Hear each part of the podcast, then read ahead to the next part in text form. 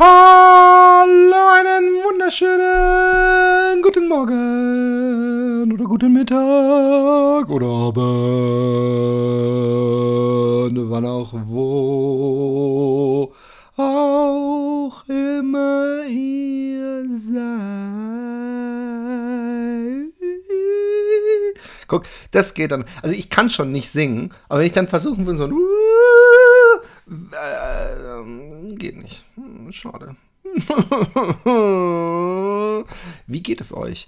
Liebe Kinder, das Leben ist ereignisreich. Eine Achterbahnfahrt, eine Auf und Ab, ein ständiges äh, Wiederaufstehen und auch ein ständiges äh, sich sammeln, fassen, motiviert sein, neue, in, in neue Abenteuer rennen, in, in neue Gefahren, in, in, in immer tiefere Löcher zu hüpfen. Das ist natürlich jetzt sehr negativ konnotiert, aber das äh, ist vielleicht ganz, gar nicht nötig. Ähm, die Sonne scheint, äh, es war sommerlich am Wochenende und ich war in Hamburg mit meiner Familie, aber dazu später mehr. Ich war nämlich die Woche davor, war ich auf dem Birklehof. Entschuldigt meinen kleinen, ähm, unhöflichen Luftausstoß aus der Mundhöhle. Ich war im Birklehof, ähm, das ist ein Internat, da war ich von der neunten bis Ende elften und hab's äh, sehr genossen, diese Zeit. Ähm, nun könnte man den Fehler machen und äh, total verklären, als ob diese Zeit ein einziger Spaß immer war. Ähm, aber das wäre ja völlig unsinnig, weil niemand in den Jahren neunte, zehnte, elfte Klasse einfach nur so ein Ponyhof-Erlebnis hat. Ich glaube, jeder Mensch hat äh, Liebeskummer, Enttäuschungen, fühlt sich ausgeschlossen, möchte dazugehören, äh, in meinem Fall auch noch schulisch, einige Sachen. Also es ist immer ein ähm, emotionaler Cocktail und man selbst die, die ähm, schweren Phasen, ja, äh, denen kann ich trotzdem was Positives abgewinnen. Ich weiß nicht, ob ihr das kennt, dass irgendwie zum Beispiel ähm, jetzt Liebeskummerphasen ähm, haben auch immer etwas Heilendes. Äh, wenn man weint, hat man was Heilendes. Wenn, wenn diese eine Person kommt, die dann dieses coole Gespräch mit einem führt, wenn es einem scheiße geht. Äh, das mag zwar in einem total negativen Kontext sein und deswegen fällt es einem wahrscheinlich oft schwer, ähm, das so einzuordnen, wie wir es vielleicht einordnen sollten. Nämlich als etwas Positives. Kennt ihr das? Habt ihr das? Ich meine, das wird doch jeder Mensch kennen. Und ich hoffe, jeder Mensch, dem es mal dreckig ging, ob jetzt äh, schulische Probleme, familiäre Probleme, Beziehungsprobleme, wie gesagt, in der Jugend ähm, äh, war das gefühlt nochmal alles konzentrierter. Und dann sind, äh, gibt es eben auch die Momente, die, die, die schön sind. Also man, man, das hat mal jemand zu mir gesagt. Übrigens, der große Bruder vom Roman hat das mal zu mir gesagt, dass der Mensch eben nicht nur immer Haltung bewahrt, sondern dass man manchmal auch einfach ähm, sich so, so ähm, in der Ecke liegen will. Also man will sich auch manchmal äh, praktisch dem, dem Negativen hingeben, sich, sich praktisch in Liebeskummer fallen lassen und oder in Trauer. Und das hat manchmal was Reinigendes. Ich weiß gar nicht, wie ich drauf kam. Aber ähm, der Birklehof, also diese Zeit, dieser Zeitabschnitt, wahrscheinlich überall, wo ich ihn gelebt hätte, hätte ich ihn als was Besonderes und Intensives empfunden.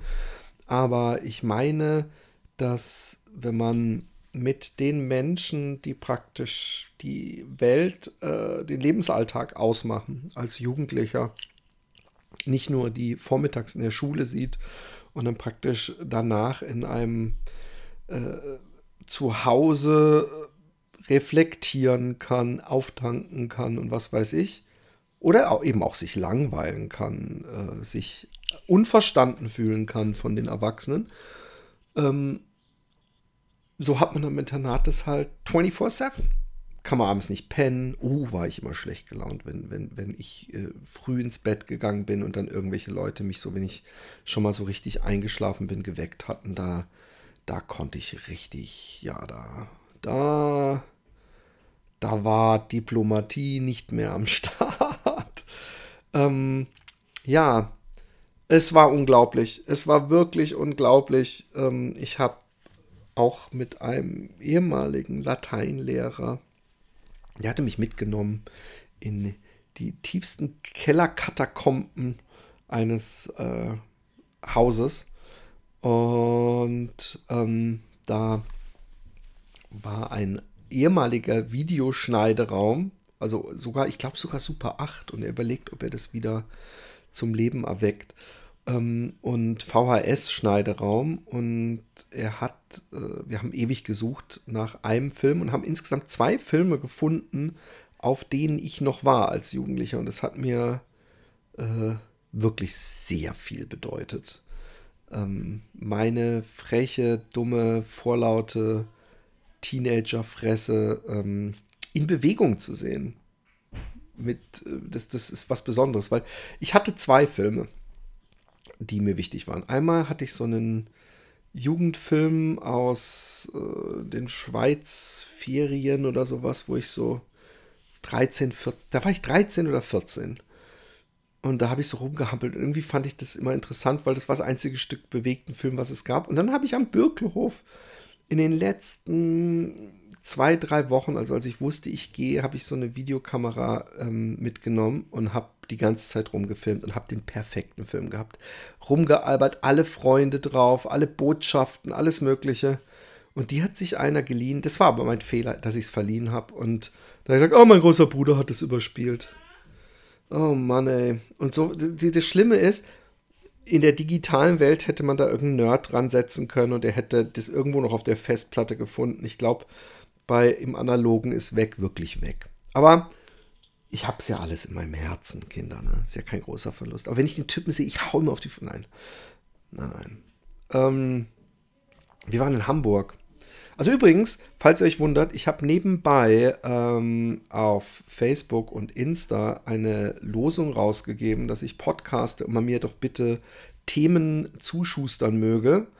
Und damit fangen wir irgendwann an. Also es wird irgendwann völlig random. Haltet euch fest, es werden wahrscheinlich auch ähm, Fragen, die im weitesten Sinne politisch unkorrekt sind. Ich könnte eigentlich jetzt direkt weiter... Nein, ich möchte ein bisschen über Hamburg reden. Ich liebe Hamburg. Meine Mutter kommt aus Hamburg. Die ist in, schon sehr früh ähm, von äh, zu Hause weg und hat in Hamburg als junges Mädchen eine Lehre gemacht und da gearbeitet und sich äh, im Grunde, kann man sagen, hochgearbeitet. Im, in der Friseurwelt und ähm, unglaublich, äh, meine Mutter ist ein unglaublich äh, faszinierender Mensch, weil ähm, mir erst selber mit dem Vatersein bewusst ist, wie sehr sie ähm, sich uns gegenüber liebevoll verhalten hat, obwohl sie selber eigentlich als Kind keine Liebe oder kaum Liebe äh, überhaupt kennengelernt hat. Aber ähm, deswegen hat Hamburg schon immer was Besonderes für mich gehabt. Meine Mutter, ähm, das, ich bin ja im Süden aufgewachsen, ich weiß, dass so oft Leute früher immer, wenn wir mit ihr waren, äh, irgendwo waren, dass Leute gesagt haben, kommen Sie aus Hamburg, weil man das wohl so gehört hat. Ich, ich, für mich war das ganz normal, dass wenn ich äh, angerufen habe, was gibt es heute zu essen, sie gesagt hat, Schwischit mit Dill. Und das heißt wohl Schweinescheiße mit Dill, aber das ist, glaube ich, nicht mal mehr hamburgisch, das ist schon Öhlendorf oder Heiligenhafen oder so, ich weiß es nicht.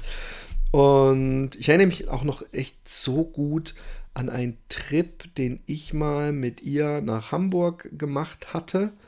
Und da waren wir auf dem Dom, auf dieser Messe, und da habe ich so meinen ersten Monchichi, auch wenn es ein Fake Monchichi war, weil er hatte statt dieser Flasche oder dem Daumen hat er eine Banane in der Hand, aber ich habe den genauso geliebt wie einen Original.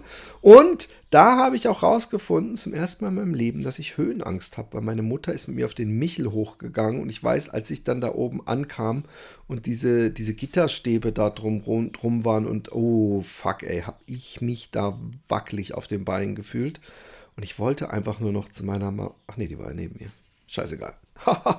Nein, auf jeden Fall, ähm, ich habe Hamburg immer geliebt. Ich, ich fühle da irgendwie eine Verbundenheit, obwohl es natürlich Quatsch ist, weil ich bin im Süden aufgewachsen.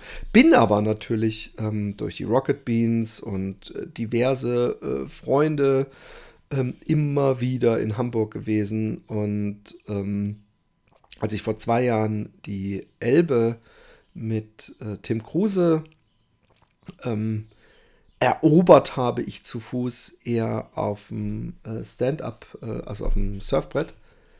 Ähm, da hat äh, uns jemand begleitet, nämlich der Captain, äh, Captain Klepto. Und ähm, der ist mir sehr ans Herz gewachsen. Also es ist natürlich immer Zeit, die man gemeinsam verbringt, gemeinsam verbringt, ist ja, ich weiß nicht, ob ihr darüber mal nachgedacht habt, ist ja total unterschiedlich gewertet. Also mir fällt zum Beispiel manchmal auf, dass Menschen, mit denen ich vielleicht drei oder vier Jahre wirklich nur mich regelmäßig äh, getroffen habe in meiner Jugend, dass ich immer noch das Gefühl habe, die kennen mich wesentlich besser und ich kenne die, ich habe so einen ganz anderen B- äh, Band mit denen und muss mich nicht verstellen und kann ich selbst sein, wenn ich das vergleiche mit Menschen, die ich hier seit fünfzehn Jahren fast täglich sehe.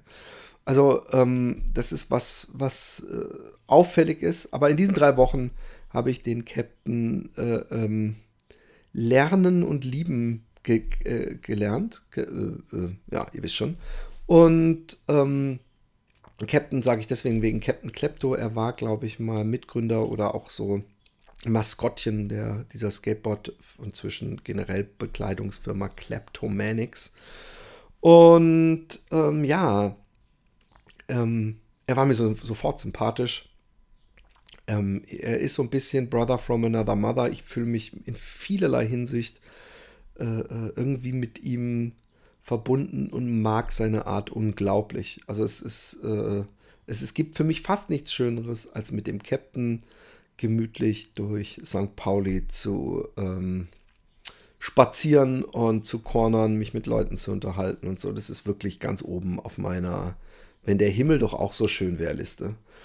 Und ähm, ja, es ist, es, Hamburg ist faszinierend. Hamburg ist laut. Hamburg ist echt laut. Das ist so ein bisschen ein negativer Punkt. Äh, mir fiel das sofort auf, als ich wieder in Utrecht war. Utrecht ist halt auch eine unglaublich verkehrsberuhigte Stadt. Also die war ja auch in Holland die Stadt, die dieses Fahrradfahren wieder angestoßen hatte. Und äh, ist auch die Stadt mit dem weltgrößten Fahrradparkhaus und, und, und. Also es wird immer so getan, als könnte man nichts machen und es wäre alles so schwer und man kann doch nicht einfach von einem Tag auf den anderen und bla bla bla. Aber ähm, Utrecht zeigt in, in so vieler Hinsicht, dass man es einfach machen kann. Also wenn ich hier nicht jemanden... Ähm, vom Bahnhof abholen muss und der hat was Schweres zu tragen oder so, dann würde ich nie das Auto nehmen, um durch die Stadt oder in die Stadt zu fahren, weil die Ampelschaltungen alles so ähm, das Auto nicht bevorteiligen, sondern eher den Fußgänger und den Fahrradfahrer, dass man ewig braucht und es sich eigentlich immer lohnt, mit dem Fahrrad zu fahren oder zu Fuß zu gehen. Achtung, kurze.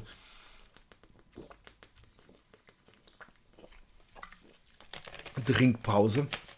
Und ich weiß nicht, ob ich da der Einzige bin, und es ist wahrscheinlich eher sogar klischeemäßig so, dass man, wenn man ähm, fertig ist äh, mit dem Erwachsensein, mit dem Kinder äh, aufbringen, dass man irgendwann auch ein Bedürfnis hat, Ruhe zu haben ein bisschen. Einfach seinem Kopf und seinem Körper ein wenig Ruhe zu gönnen. Und das ähm, hat man in der Regel ja in der Stadt weniger. Äh, wir haben es hier eigentlich, aber man hört hier dann doch, ich habe gestern Nacht wieder lautes Gestöhne gehört um zehn Uhr. Und äh, Musik danach und Partys und so. Man hört immer irgendwo aus den Hinterhoffenstern ein Geräusch, was ja auch eine angenehme Kulisse ist. Man ist nicht allein auf der Welt, man fühlt sich nicht einsam, aber irgendwie ist es halt doch ähm, was anderes, die Vorstellung, in einen Garten zu treten und äh, nur Natur und Ruhe äh, zu hören. Und ja, ich, ich, ich frage mich manchmal, werde ich diesen Sprung überhaupt noch jemals schaffen, weil ähm, City Life hat den Vorteil, dass die Menschen meistens, ähm, zumindest in den meisten Städten oder denen, die mir sympathisch sind, sehr aufgeschlossen, liberal, sie, sie ähm, ist ja auch immer bei Wahlen so, die Leute, die da wohnen, wo diese angeblich gar so gefährlichen Ausländer leben, die wäh- wählen ja eben gerade nicht AfD. Und die, die irgendwo leben, wo es gar keine Ausländer gibt, die wählen AfD. Und dann, ähm, ich glaube, dazu wurde mal die Alice Weidel gefragt und hat sie irgendwie so einen super, und da ka- bekam sie auch noch ordentlich Applaus, ja, ich, ich, bei uns ist der Wald ja auch okay und trotzdem äh, bin ich gegen die Abholzung des Regenwaldes. Das sehe ich doch, dass das nicht gut ist, deswegen muss ich doch, kann ich doch dagegen sein, ohne dass bei uns der, der Wald abgeholzt wird. Irgend so ein Blödsinn. Ähm, und, ähm, Ich, ich mag das, ich mag dieses Gemeinschaftliche, ich mag das Lockere, ich mag dieses Do-it-yourselfige, dieses, was da manchmal so auch entsteht in so Städten und wo einfach der Mensch durchkommt und der Städteplaner einfach äh, nicht hinterherkommt. Und das mag ich, das mag ich in Hamburg, das mag ich teilweise auch in Berlin, ich mag es hier in Utrecht, Amsterdam, es gibt einfach äh, und mit Sicherheit ganz viele andere Städte, wo der Mensch sich selber Raum erschließt oder so halblegal irgendwelche Sachen organisiert, so wenn es menschelt in, dieser, in diesen Städten. Das mag ich sehr und äh, dagegen steht halt der, der Lärm und die Unruhe und ähm, auf dem Dorf ist dann eher die Gefahr und äh, jetzt werden wahrscheinlich ganz viele Menschen, die auf dem Land leben, äh, sofort getriggert, aber da sind dann die Menschen manchmal halt doch spießiger, man ähm, dass dadurch, dass weniger Menschen da leben, interessiert man sich mehr füreinander, kann vorteilhaft sein, kann einem aber auch nerven, wenn das darin mündet, dass dann eben gesagt wird, oh, ich habe gesehen, Sie kamen gestern schon wieder so spät nach Hause, müssen Sie gar nicht früh raus oder äh, ähm, na, Ihr Rasen kann aber auch mal wieder gemäht werden, es fällt schon ziemlich auf hier in der Straße, dass der immer so ungepflegt ist, lauter solche Sachen, da hätte ich extreme Probleme mit und ich, ich hätte auch Angst, dass mein A D H S-Hirn vielleicht da auch mal unwirsch reagieren würde.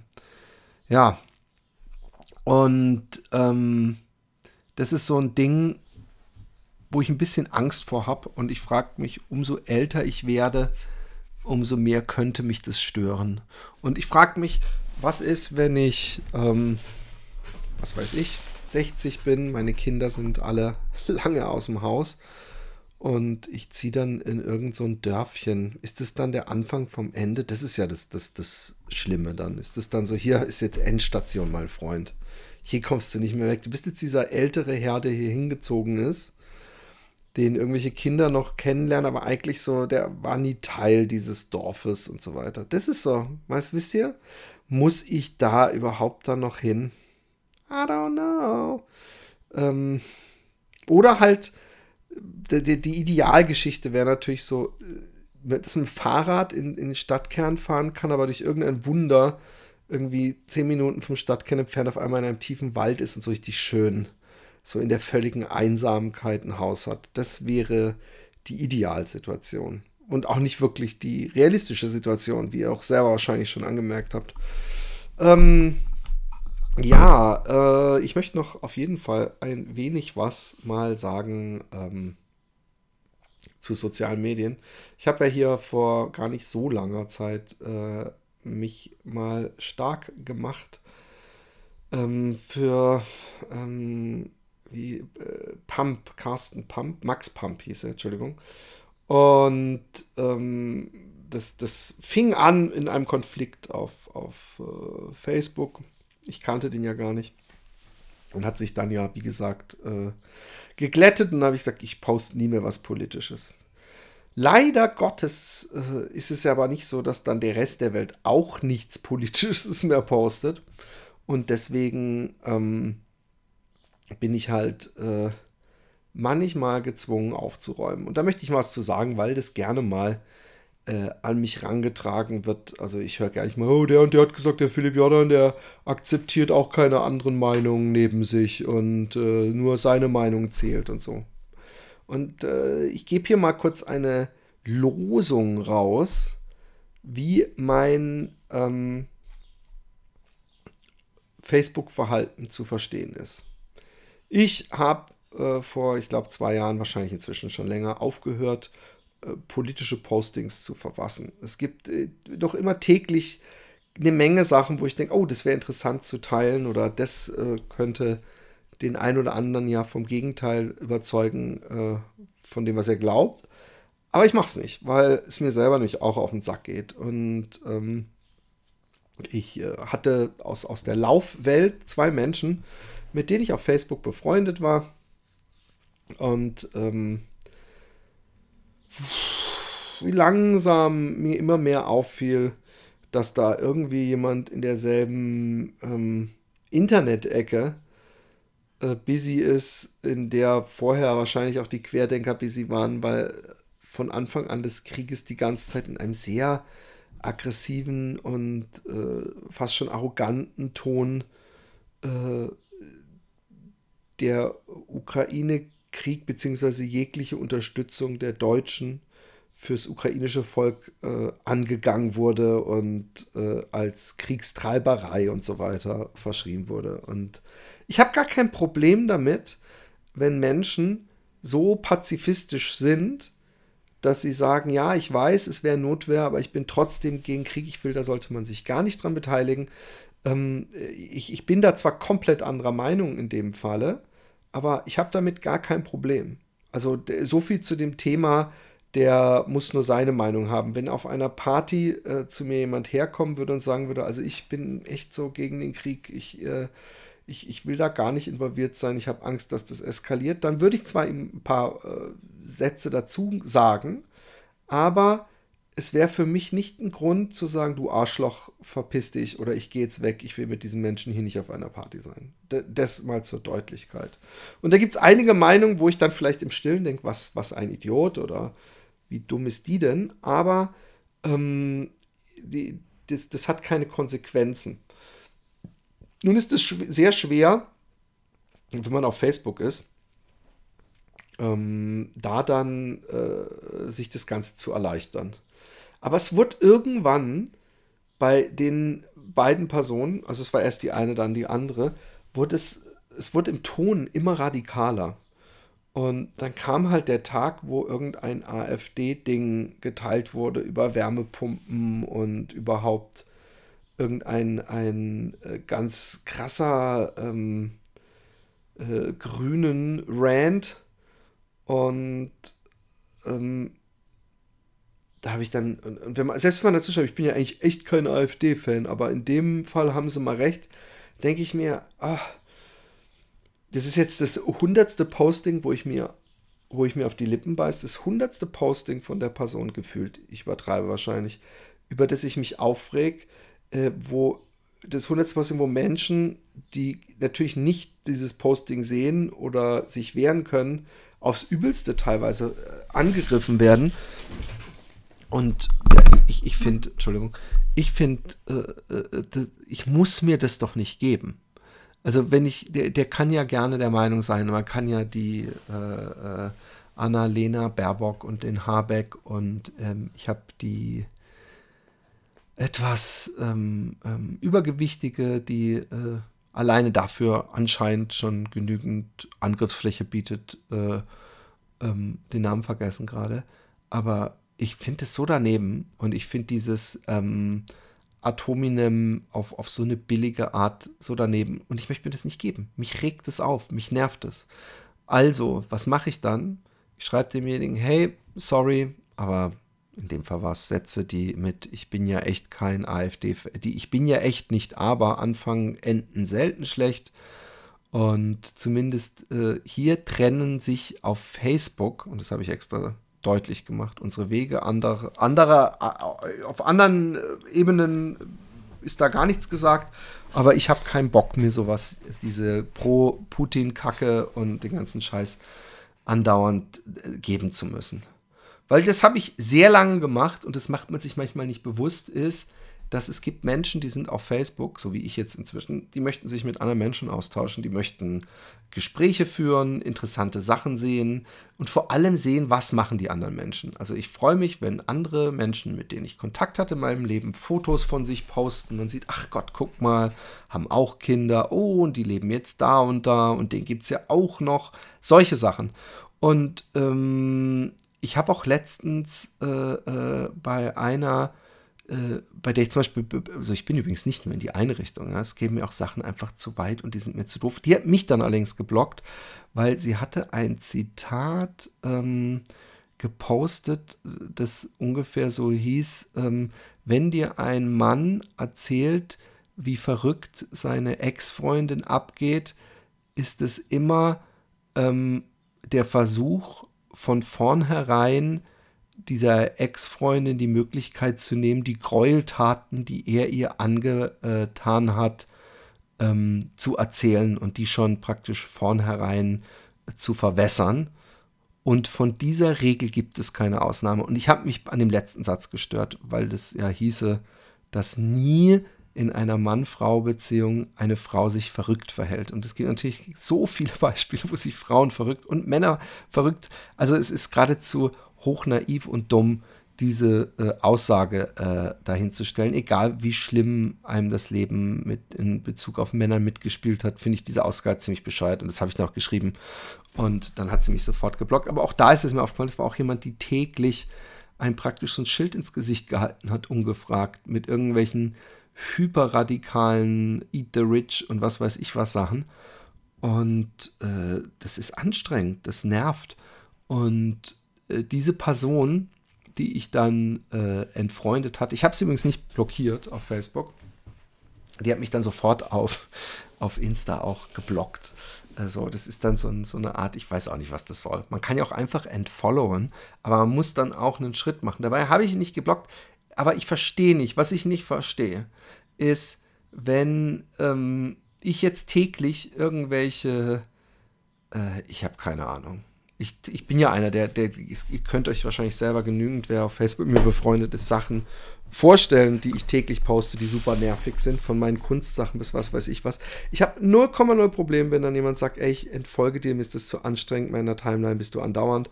Oder wenn jemand sagt, hey, dein Graffiti-Zeugs, ich bin Fassadenreiniger und es triggert mich extrem, mich nervt es, ich entfreunde dich jetzt, das geht echt gegen meine, was weiß ich, ich habe jetzt was Bescheuertes mir ausgedacht, Leute, verzeiht mir, das geht, und dann würde ich auch sagen, okay, aber wenn ich denjenigen sehe, würde ich ihn doch trotzdem noch grüßen oder ich würde ihn nicht irgendwo ganz anders auf einmal, weil ich weiß ja, warum das ist.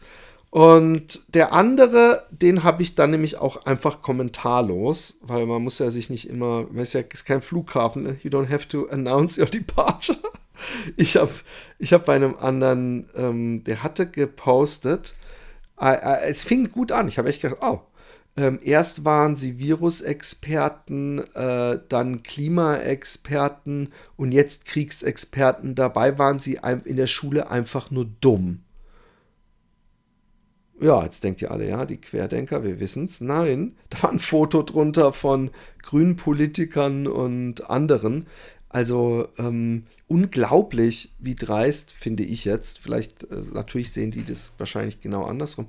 Wie dreist diese Querdenker äh, äh, sich wirklich äh, praktisch auch noch ähm, der Sachen bedienen, die man für sie aufgeschrieben hat. Weil im Gegensatz zu irgend so einem Attila Hildmann oder so, hat ja eine Anna-Lena Baerbock sich zumindest mit, mit einigen Sachen beschäftigt. Im, im Laufe ihres Berufes musste sie das tun. Aber scheißegal, ich will überhaupt nicht auch die Grünen verteidigen oder was weiß ich. Ich will hier gar keine Parteiwerbung machen. Aber ich fand es so dreist, äh, diese Hassscheiße immer. Und das wurde die ganze Zeit und immer wieder da gemacht. Und ähm, ja, dann wisst ihr das. Also, wenn ich euch entfreunde, heißt es nicht, dass ich euch hasse, aber dass ich einfach eure, eure Hirnwichse nicht mehr in mein Gesicht gespritzt haben möchte. Falls ihr versteht, was ich damit meine. Ich habe einfach keinen Bock mehr auf den, den Nervscheiß. Aber kommen wir zum entertainenden Teil. Gucken, ob überhaupt irgendjemand irgendwas geschrieben hat. Auf Ähm, halt mal, es wurde doch irgendwo, wo kann man das denn sehen? Ah, hier. Also, äh, ich habe Sex mit Möbelstücken. Was halten Sie davon? Sex mit Möbelstücken. Habe ich jemals Sex mit einem Möbelstück gehabt? Also.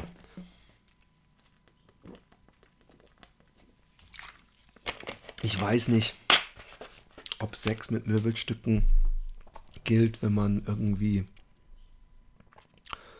ähm, den Partner mit dem Mund pläschert und praktisch neben die Matratze wickelt und in die Hose kommt. Gilt ja eigentlich nicht als Möbelstück. Ich habe noch nie mit einem Möbelstück geschlafen. Ich komme mir gerade so, es klingt ein bisschen so, als ob ich so, so sage, oh mein Gott, ich bin noch nie Fahrrad gefahren. Aber ich wüsste auch nicht, mit welchem Möbelstück, welches Möbelstück sich anbieten würde.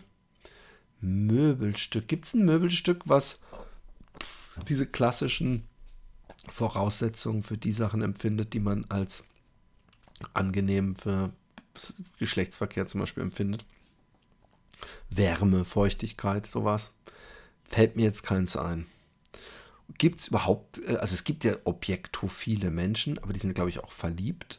Ich habe letztens mal so einen Typen gesehen, der richtig so guten Bodybuild hatte und der mit so einer Sexpuppe verheiratet war oder heiraten wollte. Ja, es ist, das sind dann so diese Sachen, ja, ich weiß nicht, wie es euch geht. Ähm, ich bin nämlich wirklich so, dass ich mega liberal bin und das nicht nur behaupte, wenn es darum geht, wie Menschen sich selbst entfalten. Also das, wo die, die, die behaupten, dass sie liberal sind, das eher zähneknirschend hinnehmen, finde ich wirklich, dass jeder machen kann, was er will.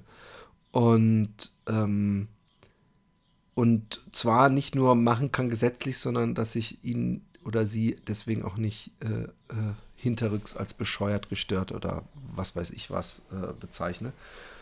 Ähm, auf der anderen Seite gibt es ja so eine dünne Linie zwischen äh, Toleranz und Enabling. Also äh, ich übertreibe jetzt mal.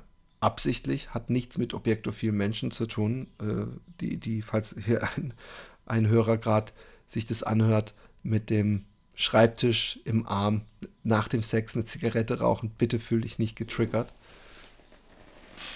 Aber ähm, wenn jetzt zum Beispiel jemand sagt, ich, äh, ich, ich, ich fühle mich wie ein Vogel, ich kann fliegen, und zum Sprung vom Dach ansetzt, dann sagt man auch lieber, ey, nee, also das akzeptieren wir jetzt mal lieber nicht, sondern ähm, vielleicht müssen wir dir doch Hilfe suchen, weil du bist ja eine Gefahr für dich selber. Und ähm, übrigens dieses mit dem, ich fühle mich ein Vogel, das war jetzt kein äh, ähm, Alice Weidel-mäßiges äh, Hoho, ich identifiziere mich als, hm, hm, jetzt müsst ihr mich so und so ansprechen, sondern ich meine einfach ähm, irgendeine ähm, Äußerung, die eine Handlung nach sich zieht, die Gefahr fürs Leben, äh, fürs eigene Leben äh, suggeriert und weswegen man dann eventuell diese Aussage erstmal nicht so völlig, jeder darf doch denken und sagen, was er will, hinnehmen soll. Ihr versteht. Und ähm, ja, ich frage mich halt, wo äh, muss man sagen, ja gut, aber das, das ist eine Sache, das muss therapiert werden. Weil ganz ehrlich, bei ähm, Fetischen, und ich würde mal sagen, Sex mit Möbelstücken gehört eindeutig dahin, ähm, da wird es ja schwierig, ne? Also ich finde ja auch, äh, ähm, und ich bin da wirklich völlig, oder ich kann das sogar bis zu einem gewissen äh, Grade nachvollziehen, dass, wo da der Reiz liegen mag, aber ich finde, wenn irgendwelche Typen sich an ein Kreuz hängen lassen und Wäscheklammern an den Titten haben und sich auspeitschen lassen und, und Stiefel ablecken, das ist ja auch nicht das, wie man sich früher, wenn einem gesagt hat, und dann äh, lieben sich zwei Menschen und äh, haben Geschlechtsverkehr, dass man daran denkt. Ja? Und, ähm, und da bin ich aber auf jeden Fall so, dass ich äh, nicht glaube, dass jemand, der ähm, jetzt Sadomaso ist, also um mal eins dieser vielen Fetische, oder es gibt ja noch wesentlich äh, schmackhaftere, sag ich mal, ähm, ja, dass diese Menschen ja deswegen nicht äh, Therapie nötig haben, sondern denen reicht das ja und äh, ist wahrscheinlich auch ein Ausgleich, ein Ventil. Und deswegen ist es so schwierig, ähm, wann brauchen Leute Hilfe und wann ähm, sollte man doch einfach mal ihren vielleicht für einen auf den ersten Blick sehr bizarr wirkenden äh, Fetisch akzeptieren. Es ist eine, es ist eine, eine nicht deutliche Linie für mich, weil bei diesem Objektophilen denke ich mir, hey, wie, wie äh, schlimm ist es, dass jetzt jemand, äh, dass eine glaubt, dass sie mit ihrer, mit ihrem Teddybär verheiratet ist oder sowas. Und ähm, andererseits denke ich mir halt, also so Messis zum Beispiel, ja, die, die, die einfach Sachen nicht, die haben ja auch so eine emotionale Bindung zu, zu Gegenständen und können die deswegen nicht wegschmeißen und, oder zumindest ist es oft einer der Faktoren, warum sie da landen, wo sie landen, äh, wohnungssituationsmäßig. Und äh, denen muss auch geholfen werden und da hat es auch oft eine psychische Ursache. Und ich glaube eben, dass vielleicht es auch so ein paar ähm, Fetische gibt, ich weiß es nicht, kenne mich überhaupt nicht aus, die man im weitesten Sinne therapieren kann. Und zwar, warum ich das sage, ist, ja, wenn es, es mag ja schön sein, jemandem die Freiheit zu geben, äh, eine innige Beziehung mit äh, seinem oder ihrem Telefonbuch zu führen, aber wirklich erfüllend ist das fürs Leben nicht. Und vielleicht gibt es ja die Möglichkeit, wie gesagt, don't get triggered, wenn du auf Objekte stehst. Vielleicht gibt es ja eine Möglichkeit, den Menschen zu helfen und fünf Jahre später ähm, äh, machen sie mit dem Telefonbuch Schluss und haben Menschen an ihrer Seite, der, mit dem sie auch Sachen bereden können und reflektieren können, äh, helfen können und, und, und. Ähm, gucken, ob noch ein Thema ist. Es haben ja mehrere. Ficken with the Chicken. Ficken with the Chicken. Das ist eine gute Frage. Also ich habe noch nie mit einem Hühnchen gefickt. ich glaube, ich glaube, es ist, äh, dass, dass ich das auch noch so stolz sage, als ob äh, äh, da zufällig mal jemand nicht ins Schwarze getroffen hätte. Ich habe aber mal ähm, bei jemandem äh, auf dem Dorf einen Film gesehen, wo das passiert ist. Und zwar war das, da, ich hatte noch nie einen echten Porno gesehen. Das ist übrigens echt ein bisschen traumatic. Ich habe so Heftchen gesehen. Aber dann hat er gesagt, oh, ich habe einen Film, da ähm, machen sie es mit Tieren. Und da habe ich gesagt, never ever.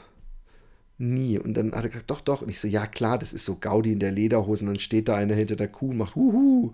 Und er so, nee, nee, die machen es wirklich so nie im Leben, Mann. Das darf man gar nicht. Und, so. Und dann hat er mich, hat er mich mit zu sich genommen. Und dann war da so ein Typ. Und dann war auch wirklich, also es war übrigens synchronisiert, weil es war eindeutig ein amerikanischer Film und der eine ist, hat sich hinter eine Kuh gestellt und ich weiß noch, der Sitz, Satz hat sich in mein kindliches Hirn gebrannt. So, Rosi, jetzt bist du dran. Und der andere hat mit einer Henne und ich kann mir einfach nicht vorstellen, dass das äh, für die Henne ähm, in the long term äh, gesundheitlich gut ausgegangen ist, sage ich jetzt mal ganz vorsichtig. Also deswegen ficken wir the chicken, no. Are we in the Matrix ist natürlich ein sehr interessanter ähm, Beitrag, weil ähm, ich finde, äh, die Matrix, also gerade der erste Film, ist ja ein total ähm, faszinierendes Denkspiel, äh, weil es hat ja auch was Philosophisches. Äh, dummerweise wird dieses rote Pille, blaue Pille seit äh, Querdenken oder nine eleven äh, äh, inflationär oft falsch benutzt.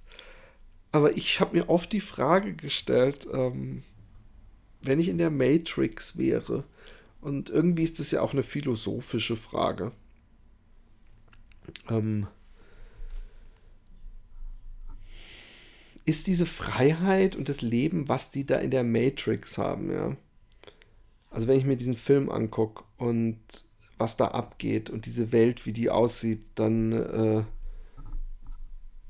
dann würde würd ich den Film eher andersrum ansiedeln. Also dann wäre das, das echt, die echte Welt wäre dieses dunkle, ohne Sonnenlicht, alle Glatze und bleich und, und, und diese Krakenviecher und, und alles. das wäre die Welt, und dann wird irgendeiner, irgendeiner rausfinden, oh mein Gott, äh, in Wirklichkeit leben wir im Computer und das ist die Welt voll schön und ihr müsst raus aus dieser dunklen Welt. Also ähm, natürlich ist ein Leben, was nicht echt ist, nichts wert, und äh, kann man da jetzt sehr heroisch äh, lieber ich lebe nur eine Sekunde in der Dunkelheit und im Scheißesturm der echten Welt, aber bin frei, als dass ich zehn Jahre in diesem faken Disney World über grüne Parks hüpfe, die aber eigentlich nur, ich glaube, zu durchlaufende Wirklichkeit bin ich irgendwo angekabelt. Ja, mag sein, aber ganz ehrlich, also sofern ich dann da drin glücklich bin, mein ganz normales Leben. Ich finde, man könnte übrigens, wenn man uns schon so verarscht, könnte man zumindest so, so diese Welt so gestalten, dass man nicht tausend Sorgen hat. Also so Geldsorgen, Krebs, so ein Kack, finde ich, können die alle wegmachen. Und Kriege. Aber ansonsten halt the regular thing. So ein bisschen, dass man halt generell diese, diese Existenzängste nicht hätte und, und, und vielleicht auch keinen Rassismus. Guck mal, wie, wie, wie ich gleich...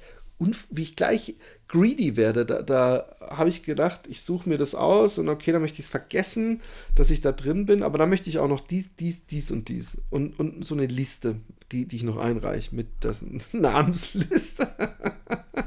Das ist ja sowieso krass. Stellt euch vor, es wäre alles eine Matrix, aber wir, äh, äh, warum geben die da nicht, wenn man sich in jemanden verknallt, einem, ähm, dass die einfach Diese, diesen Code klonen, drauf geschissen und, und meinetwegen das Original wegziehen lassen aufs andere Ende der Welt, dass man sich nicht begegnet und merkt, dass es ein Schwindel ist.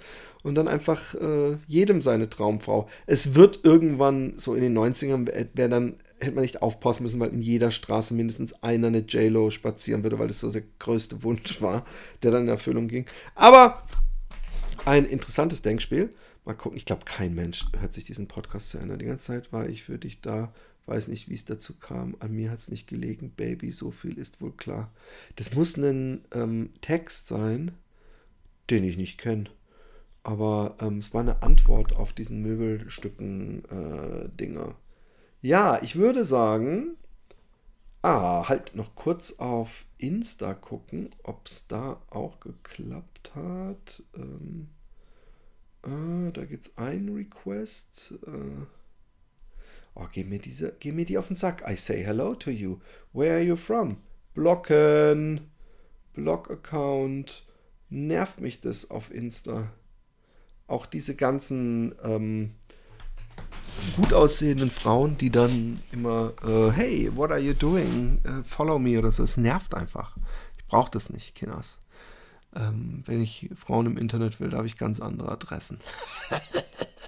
In diesem Sinne, äh, Kinders, das war's schon wieder. Ähm, ihr könnt mir schreiben at philipp punkt jordan at gmail punkt com und Vorschläge machen für diesen wunderschönen Podcast, und oder aber ihr ähm, schreibt es mir auf Facebook, Insta und so weiter. Es gibt einen Linktree, ähm, philipp punkt jordan, Linktree, äh, ähm, ich glaube, linktree punkt com slash philipp punkt jordan. Da kann man übrigens alles finden, wo man mich so findet. Und äh, ich hoffe, es geht euch gut. Ach, habe ich eigentlich schon gesagt, dass ich ein Intro brauche? Wer mir ein Intro komponieren will für diesen Podcast, ähm, wird auch in dem Podcast äh, zumindest kurzinterviewmäßig eingeladen. Was haltet ihr davon? Ist das ein Deal? Und ich, ich sage mindestens dreimal, wer das geile Intro gemacht hat. Ja, und bevor ich jetzt sage, hey, nicht mein Geld, ich verdiene mit dem Scheiß-Podcast hier kein Geld. Nicht einen, einen müden Maravedi habe ich mit diesem Podcast verdient. Ich, ich mache das hier völlig ehrenamtlich. Nein, eigentlich gebt ihr mir was. Ihr hört mir zu oder auch nicht. Selbst wenn ich in der Illusion bin, dass mir Leute zuhören und es einfach nur mir selbst erzählen, hat es ja vielleicht trotzdem was gebracht. Und ähm, das wäre ein schönes Schlusswort in diesem Sinne. Tschüss.